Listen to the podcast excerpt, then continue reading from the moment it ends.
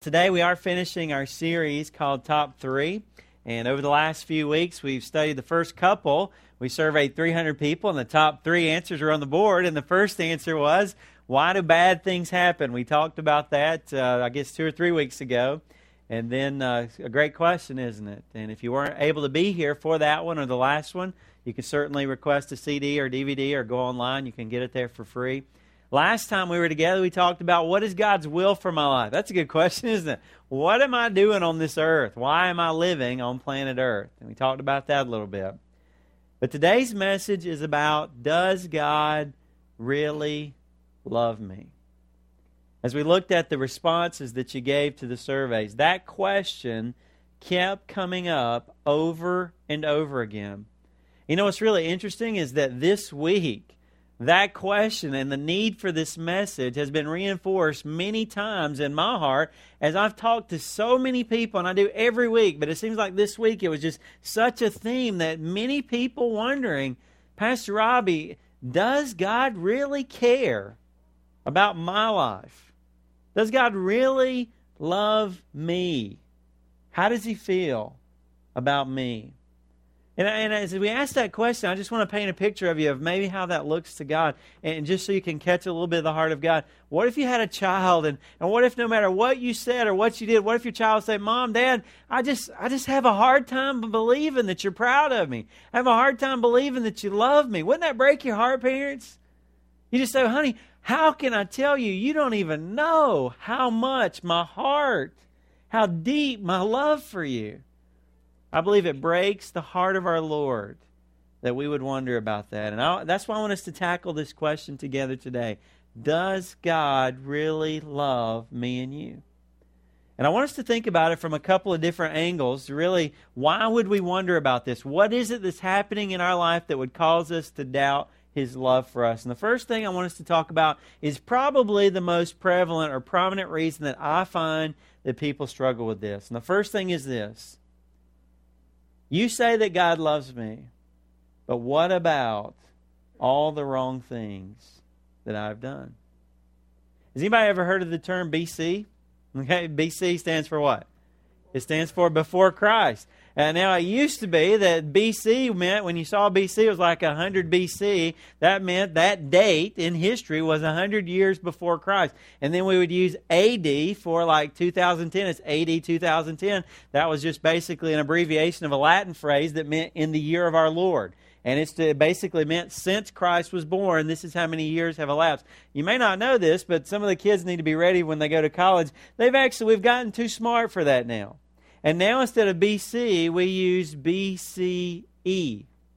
Listen how exciting this is. A thousand BCE means a thousand years before the common era. Oh, that sounds inspiring, doesn't it? Or 2010 AD. Now it's now it's instead of AD, now we use CE. That we don't, but scholars scholars do. Now they say 2010 CE in the common era. Doesn't that sound scholarly? We've just kind of sanitized the world of Jesus because, you know, he was really kind of just wasn't acceptable. Sad, isn't it? You know, even if you try to take Jesus out of dates, if you put your faith and trust in Jesus Christ, you know good and well you've got a BC, don't you? There was a time in your life that you did not know Christ. There was a time in your life that you were separated from God. You didn't have a relationship with Him, but there came a point in your life when you put your trust in Jesus and your life changed, didn't it? The Bible seems to indicate that we go from death to life. We go from darkness to light. That's pretty dramatic, isn't it? From death to light to life. I mean, if you were at a funeral and, and the person in the coffin sits up, that, that's, that's kind of dramatic. Everybody's going, wow, something has changed here. Amen? so there's a clear time in my life that I was without the Lord. And unfortunately, many of us did some really bad things, didn't we? That still haunt our lives. And when we hear about God's love for us, we say, you know what? I can't help but wonder, after all the things that I've done, how could God possibly love me? We struggle with that, don't we? But as we think about that, I want us to turn to the book of Romans, Romans chapter 8. I want to look at verse 1 with you. And I heard, uh, just to share with you a couple things that people have said to put Romans 8 in context. Listen to what someone said about Romans 8. One Bible teacher said this You could make the case that the book of Romans is the Himalayas of the Bible. Now, the Himalayas are the what? The highest mountains in the world. Wow. What they're saying is the book of Romans, that, that's, the, that's the mountain peaks. Those are some pretty important places in God's Word. Listen to this. And if that is true of Romans, Romans chapter 8 could be it's Mount Everest. Now, what is Mount Everest? Mount Everest, go ahead, buddy. What is it?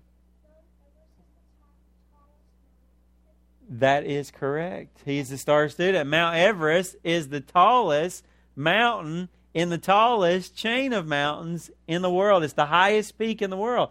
And what this person was saying, and you could say, well, I think it's this chapter, I think it's this passage of Scripture, and that's fine. I mean, all Scripture is great, amen? But I think it's worth noting that a Bible teacher would say, wow, this chapter is at the least pretty important, amen? Somebody else said this about that critical chapter. They said, if you could sum up the message of that chapter in one word, that one word would be assurance. Isn't that great? I mean, if there's a if there's a mountain peak, if there's a tall spot in God's word at the top of it, it would say you can be certain. Isn't that cool? Let's read Romans chapter 8, verse 1. It says, Therefore, there is now, friend, listen, because we struggle with this, listen to God's word.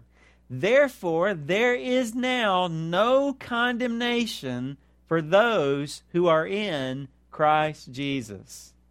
We struggle with guilt. We struggle with condemnation. By the way, I don't want to pull the rug completely out from underneath that that is a correct struggle. That is a correct sense. Before we come to God, we are guilty, right?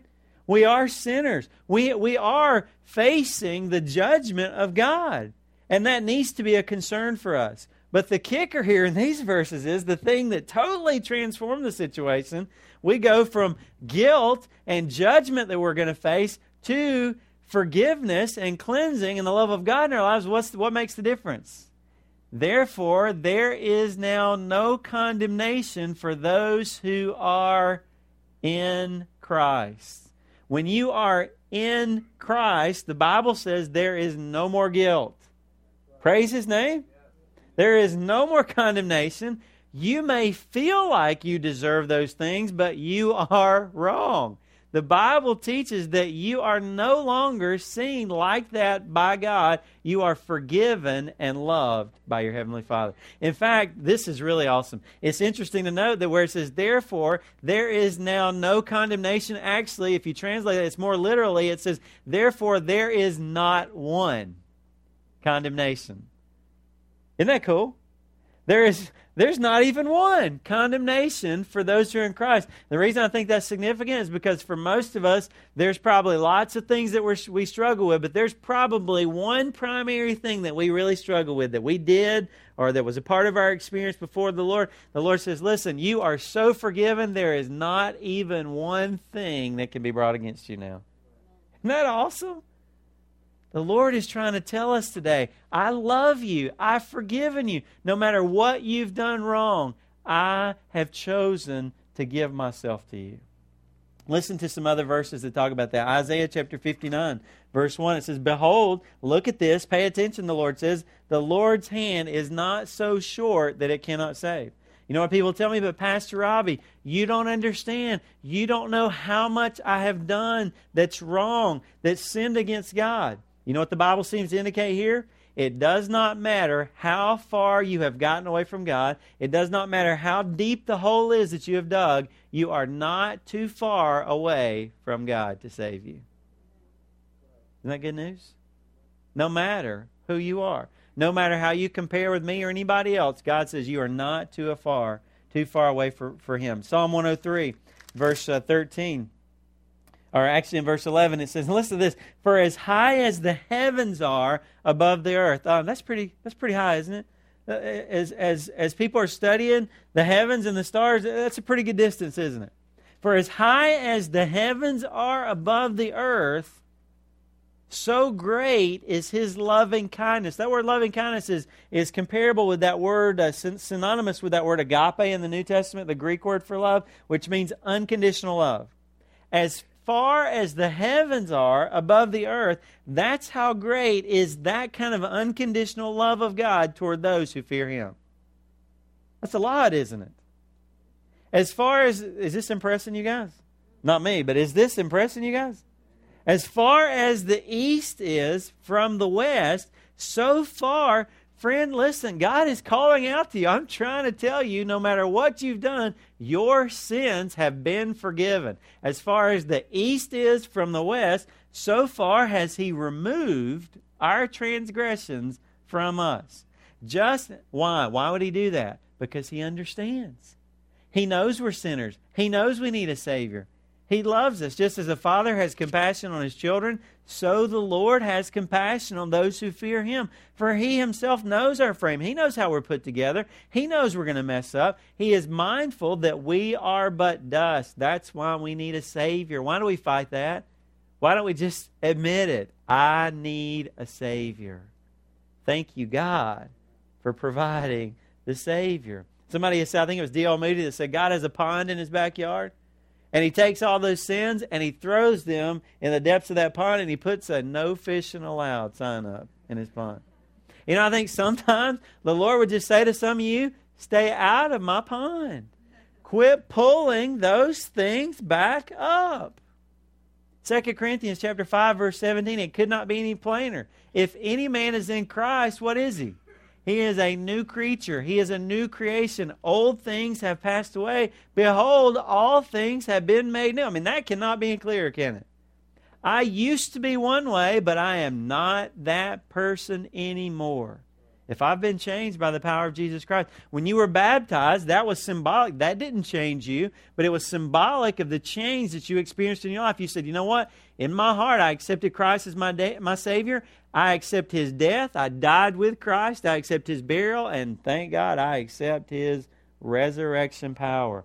And all throughout the New Testament, it makes clear it says, so you, you, you walk in newness of life. You are a brand new person not the same anymore. Amen? My life has been changed by Jesus Christ. The Apostle Paul, let's think about him for just a minute. Isn't he one of the strongest Christians you've ever known? That you've ever known about? I mean, if it was not for the Apostle Paul, we wouldn't have most of the teachings of the New Testament that God gave us through him. He was the greatest, one of the greatest missionaries, if not the greatest, besides Jesus, that ever lived in this world. But did you know that the Apostle Paul was possibly a murderer, he was at least an accessory to murder. Acts chapter 8, verse 1, and Acts chapter 9, verse 1 talk about that. And by the way, you want to talk about bad? He wasn't just a murderer, he was murdering people who love God. He was outright against God and all that God stood for. That's pretty bad, isn't it? So, what'd God do with something like that? Somebody like that? He forgave him and he put him in ministry. Isn't that incredible? Did you know that in Christ you are so forgiven that you are not only loved by God, but you are qualified for the ministry? In 1 Timothy chapter 1, verses 12 through 17, the Apostle Paul said, I thank Christ Jesus our Lord, who has strengthened me because he considered me faithful, putting me into service or putting me into ministry. Even though I was formerly a blasphemer, I spoke out against God and his ways and a persecutor and a violent aggressor against God's people. Yet I was shown mercy because I acted ignorantly in unbelief. And the grace of our Lord Jesus, our Lord, was more than abundant with the faith and love which are found in Christ Jesus. He says, It is a trustworthy statement, deserving full acceptance. So he's basically saying, Don't talk bad to God because I know you're not going to believe this. But he says, you can, you can take this to the bank. Christ Jesus came into the world to save sinners. He didn't come to save perfect people. He didn't come to save people who've, who've done everything right in their lives because there are none. He came to save sinners. And the Apostle Paul says, and by the way, I'm the worst of them all. That's how the Apostle Paul. Hey, we struggle, don't we? The Apostle Paul said, I did some terrible things. I regret those things. Those things, if I let them, could tear at me. I cannot believe I was part of some of the things in my previous life, but I thank God that His grace was sufficient. He forgave me. It's a trustworthy statement. Christ came to save people like me. And you can believe that. He says, For this reason, I found mercy so that in me, as the foremost, the worst of all sinners, Jesus Christ might demonstrate His perfect Hear God through the ages speaking to your heart. He says that through me, Jesus Christ might demonstrate his perfect patience as an example for those who would believe in him for eternal life. God gave us, part of the reason he gave us the story of the Apostle Paul is because he wanted to show you that no matter how far you've gotten away from God, you are not too far for God to forgive you and save you. And then Paul just he just kind of has a little fit here in worship. He says, "Now to the King, eternal, immor- immortal, invisible, the only God, be honor and glory forever and ever." Amen. He just started clapping. He was like, "Wow, God deserves a lot of praise." No matter how bad your past might be, God loves you, and He wants to be in your life. So the real question is, really, what did Romans eight say? What's the difference maker? Are you what? Are you in Christ? In Christ, I'm forgiven. I'm resting in Him. Amen. I don't have anything. I'm not good. I'm not nice. I'm not smart. I'm just in Christ. Amen. I'm riding His coattails in. I don't have any credentials. Hey, I'm with Jesus. Oh, good. We've got reservations for you. That's what I'm saying. And by the way, there are many people that ask me, and it breaks my heart when I hear this. I just my heart goes out to you. Is God punishing me? for my past. I love Him. I'm trying to serve Him, but I have a lot of bad things happen in my life. Pastor Robbie, is God punishing me? You know what the Bible says? Jesus says, It is finished. Payment has been made in full. God is not like that. God is not trying to trip you up. God is not trying to make life hard on you. God has saved you from the penalty of your past, and He wants to continue delivering you from the power of your past. He wants you just to more and more. That would be a vague memory in your rearview mirror. Amen? That does not define me anymore. What defines me is who I am in Christ. The main reason I find that people struggle with God's love for them is because of their past, things that they've done. And God's Word makes it clear He does love you. The second thing that's kind of related to that, that many people struggle with, is Am I even worth loving? Many people wonder is there anything about me that would be valuable, that would be desirable to anybody? You know what? When I hear that, I think about, well, John chapter 10, verse 10. In that verse, Jesus, there's a, there's a huge contrast there in the way God sees us and the way our enemy sees us. And look at John 10 10. It says, The thief comes only to steal and to kill and destroy. Okay, you can say I don't believe in that whole devil thing, and you know, you know, you know, spooky kind of stuff like that. I just, you know, I think that well, you don't have to believe it, but the Bible says you have an enemy, and if you don't realize that you have an enemy, then you are vulnerable to his attacks. Okay, the Bible says there is a thief, and he is seeking to destroy your life, to steal, to kill, and to destroy your life. But Jesus said, I came that they may have life and that they might have it. And the word here is it's overflowing. It's just like a fountain just spewing. That's the kind of life God intends for you to have. God says you are worth having a great life. He does have a good purpose and plan, but what you've got to realize is you have an enemy. He hates God, and as a result of his hatred of God, he hates you because God loves you.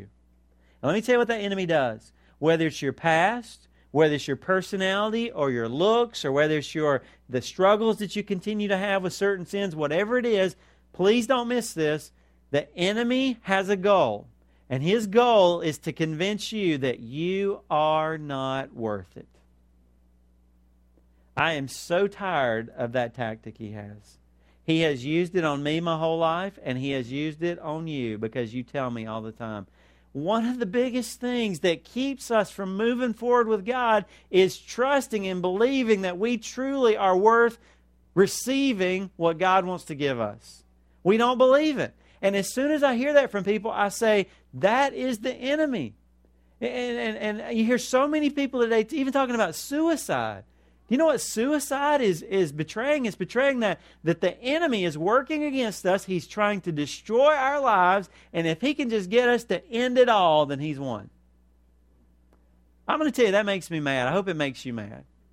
When you have those struggles with, I, I, I, it breaks my heart to hear people say, well, maybe I should just end it all.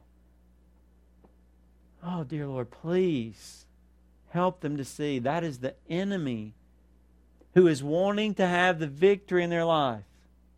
And would you just say, you know what? I thought that was my struggle, but I pray that you would just recognize that the thief comes only to steal, to kill, and to destroy your life. And when you have those thoughts of maybe I should just end it all, listen, this is what people say. Maybe this, maybe, maybe just this earth, this planet would just be better off if I wasn't on it.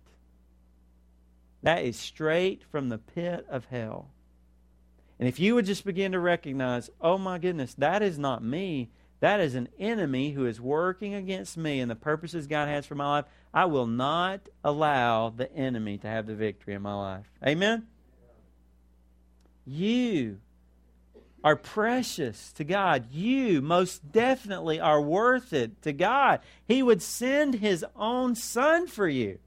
I cannot get over that. If you really think about it, if you're a parent, I cannot get over that. I love you guys. I mean, the more I, a, part of this church family, and we get to know each other, and we grow together, and we experience life together, you are my family. You're my support. You, you help me keep going in life. But I'm going to tell you something. I'm sorry. It came down to it, I would not give one of my kids in place of anybody in this room. I could not do it.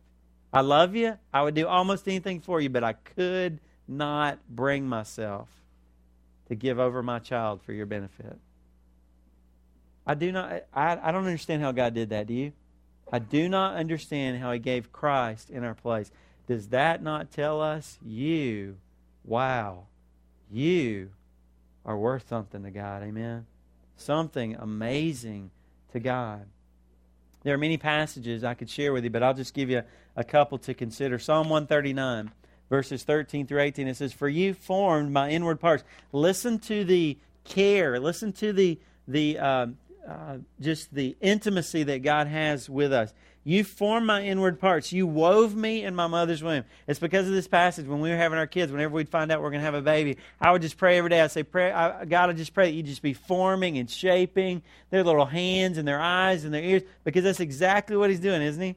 He is, he is intimately involved in every step of that development. He says, I will give thanks to you, for I am fearfully and wonderfully made. You know, it takes doctors years to learn enough about specific aspects of our body to be able to be a doctor. Doesn't that tell you we are fearfully and wonder we are very complex. We're I mean you can just look I'm amazing. Amen. Look at me. I can do things. Who came up with this? I am fear. It says, Wonderful are your works, and my soul knows it very well. My frame was not hidden from you when I was made in secret and skillfully wrought in the depths of the earth. That's just imagery for the mother's womb again. Your eyes have seen my unformed substance, and in your book were all written the days that were ordained for me, when as yet there was not one of them. Did you know when you were in your mom's tummy that God was writing your story? Good grief. Wow. Man, I, and you know what? That's transformational for some of us, isn't it?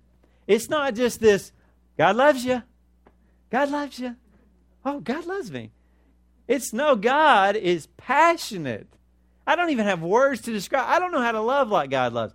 His word is helping me to, to add to my vocabulary, man to help me to understand more what love is like. One of the young ladies last week in the worship team that sang for us, she quoted Zephaniah 3, verse 17. Did you hear what she said? She, it says, The Lord your God is with you. He is mighty to save. I like that. There's a lightning bolt. Boom. Then here comes some gentleness. He will take great delight in you. Does that, does that strike you like it does me? I don't use the word delight very often. Do you? I, delightful. In fact, Shannon will tell you, I don't use superlatives a lot. It, when I really love a meal that she makes, she's like, what do you think about it? I say, oh, it's good. It was good.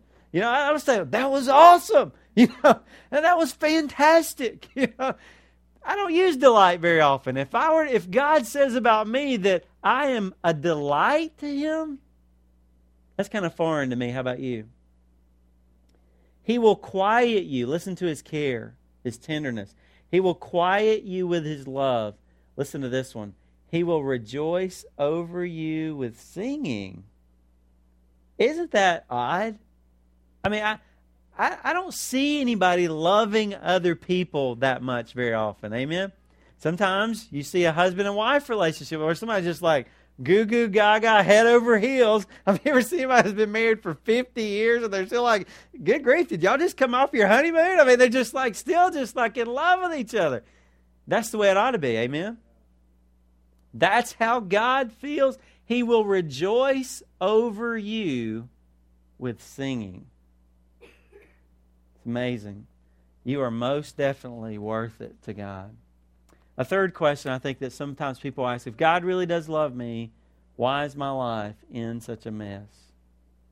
You know, sometimes we wonder if God loves us because our lives are in so much turmoil. We can't understand if God loved me so much, why doesn't He do something to change Him? Well, I'm not going to spend a whole lot of time on this point today because we sort of talked about that a couple of weeks ago. And there's not really easy answers, are there?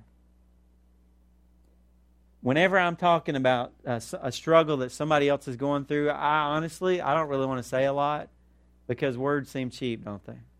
If right now you are going through an intense struggle in your life, you ever been going through something tough and somebody just come, oh, just don't worry, be happy, God loves you, and you're just like, could you please leave?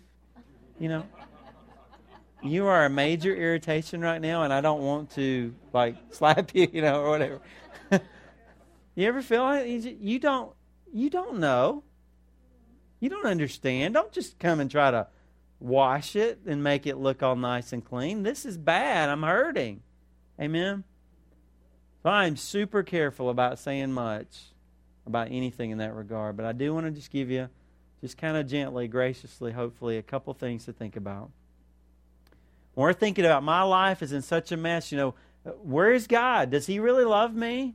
It doesn't seem like it to me. The first question I think we've got to ask, and I want to be very careful about this because I don't want it to come across the wrong way, but we have to ask this Is my mess somewhat self inflicted? Okay? Now, again, I want to be careful because somebody's like, well, great, I came to church for encouragement. Now you're saying it's all your fault that your life's a mess. No, that's not what I said. But what I am saying is many times we are upset with God, but the mess we have is not so much God, it's a result of some choices we've made. And be very careful with that. We need to check that, but I wouldn't hang out there very long, okay? Because there is therefore what? Now, no guilt or condemnation in Christ. So what I need to do is I need to check myself. If there is something that I've done or some sin I've committed, I need to confess that. I need to get it right with the Lord, but then I need to move on, okay? Let's don't hang out there very long. But we do need to check it. But here's the main thing I would challenge you with. Your life's in a mess. You're wondering about God. I just want to ask you, do you trust the Lord? Do you trust Him? Here I am in the middle of this mess. And I'm trying to figure out where God is. I'm not going to give you any easy answers because God's plan is a lot more complicated than I can figure out. But I do want to say this. Sometimes I think God has a lot of fair weathered friends. Would y'all agree? While things are going great, in this service, it's easy to love God and honor Him. But when life gets tough, and it does, doesn't it? Then we start getting upset with Him. Friend, I don't know. I, I don't know. I don't pretend to know. And I pray that you'll have your answer in this life. I'm, I'm sure God will give you the bigger perspective one day for sure. But do you trust Him? What it comes down to is I've got to live life and I've got these issues. Better to walk through it with God than to walk through it without Him. Amen. So I, I just want to Gently leave that with you. In the midst of your struggle, not explain the struggle away. Just don't turn away from the only one who can truly help you through it and in it. Last thing that kind of relates to this is we wonder is he really a loving God? We hope he is. We think he is, but sometimes we're not sure. And some of that's because of things that we've talked about. Let me tell you why many people that I talk with struggle with is God a loving God? And I think it's good for us to identify this, all right? Many times we're transferring some experience we have here on earth to God. Okay? What I mean by that? Many times we wonder about God because there was probably somebody in our life that we really trusted. Many times I find it's a parent, isn't it? I mean, of all people in this world, wouldn't you think your parents would be your foundation? Wouldn't you think you could depend on them no matter what? Wouldn't you think if there was anybody you could look to for support and family and, and, and to back you up or to be representative of God? Don't we? Many times our view of God is shaped by our parents, isn't it? Some of us really struggle with is God a loving God because we had some parents that maybe didn't represent Him. Maybe it's a spouse. I mean, next to your parents, Probably the next level is is hey, I married somebody. I gave my heart to somebody. I said we're gonna we're gonna come together. We're gonna be one. We're gonna live our lives together. I'm with you for the rest of my life. And that person lets you down. It's really difficult to trust a God we can't see when people that we really trusted here on this earth that we can see let us down, isn't it? What kind of God is He? How important is love to Him? 1 Corinthians 13 seems to indicate love is the tops with him. If you're wondering about God, listen, I know it's tough with your struggle, with your experience, with your background. It's tough to believe that anybody for real truly loves, but the Bible seems to indicate you don't have to have any doubt. When you're talking about God, God does love. In fact, it is one of, if not his highest values. In fact, it is so important to God it actually, in some sense, defines who he is in his very nature. First, uh, First John chapter four, verse eight says that God actually is love. It so much defines and describes who he is that you could say the Bible says God is love. It's true. He loves you. He really does. In fact, again, uh, one author recently used this term he has a crazy love for you. I hope your I hope I hope your your uh, understanding of love is being broadened today. Mine has been thinking about instead of just saying just kind of blankly, "Oh, God loves you." To think about he's passionate, to think about he rejoices over with you, over you. To think about he has a crazy love for you. Those, that's that's kind of new for me. How about you? That transforms my view of God. Many times I feel so inadequate sharing God's message, and I feel that way today because I know on lots of different levels, many of us are struggling with this question. And I know that my words alone cannot convince you that God. I can say till I'm blue in the face, God loves you, God loves you, God loves you. All I want to do today is give you His word and allow His Spirit to work in your heart and to minister to you on whatever level. Only God can do that. I can't do that. Here's how I want to end this service. As I was praying through this message this week, there was a song that just kind of kept coming back up in my heart, in my mind. And I said, you know what? I want to play this song at the end of the service and just let God minister to your heart. It talks about He really, really loves us. And this song, really, I went back. I actually looked. Uh, I went back and looked at uh, what the, uh, the, the group. It's the David Crowder Band, and uh, it talked about when they wrote this song. It said, you know, that w- the reason they wrote it is the very thing we're talking about today. We struggle with the circumstances of our lives, and it causes us to wonder about God. And this song is written to say to you, no, look how much He loves you. I want to just ask you just to bow with me for a moment. And let's just take a few moments as we end the service here today. Just to bow our head and close our eyes, and you let God minister to your heart through this song. And, and, I want to make myself available. I'm going to be sitting down front here. I'm going to be letting God speak to me too. But if, if, if, you, if you need to pray with somebody, if you need to accept Christ as your Savior, you say, you know what, I believe, I, tr- I want to give my life to Jesus. I don't know how to do that, Pastor Robbie. Would you help me? I'm going to be down front. If there's some other decision you need to make to follow Christ, to trust Him, and you need some help with that, I want to be available. So let's just worship the Lord and let Him minister to your heart through this song.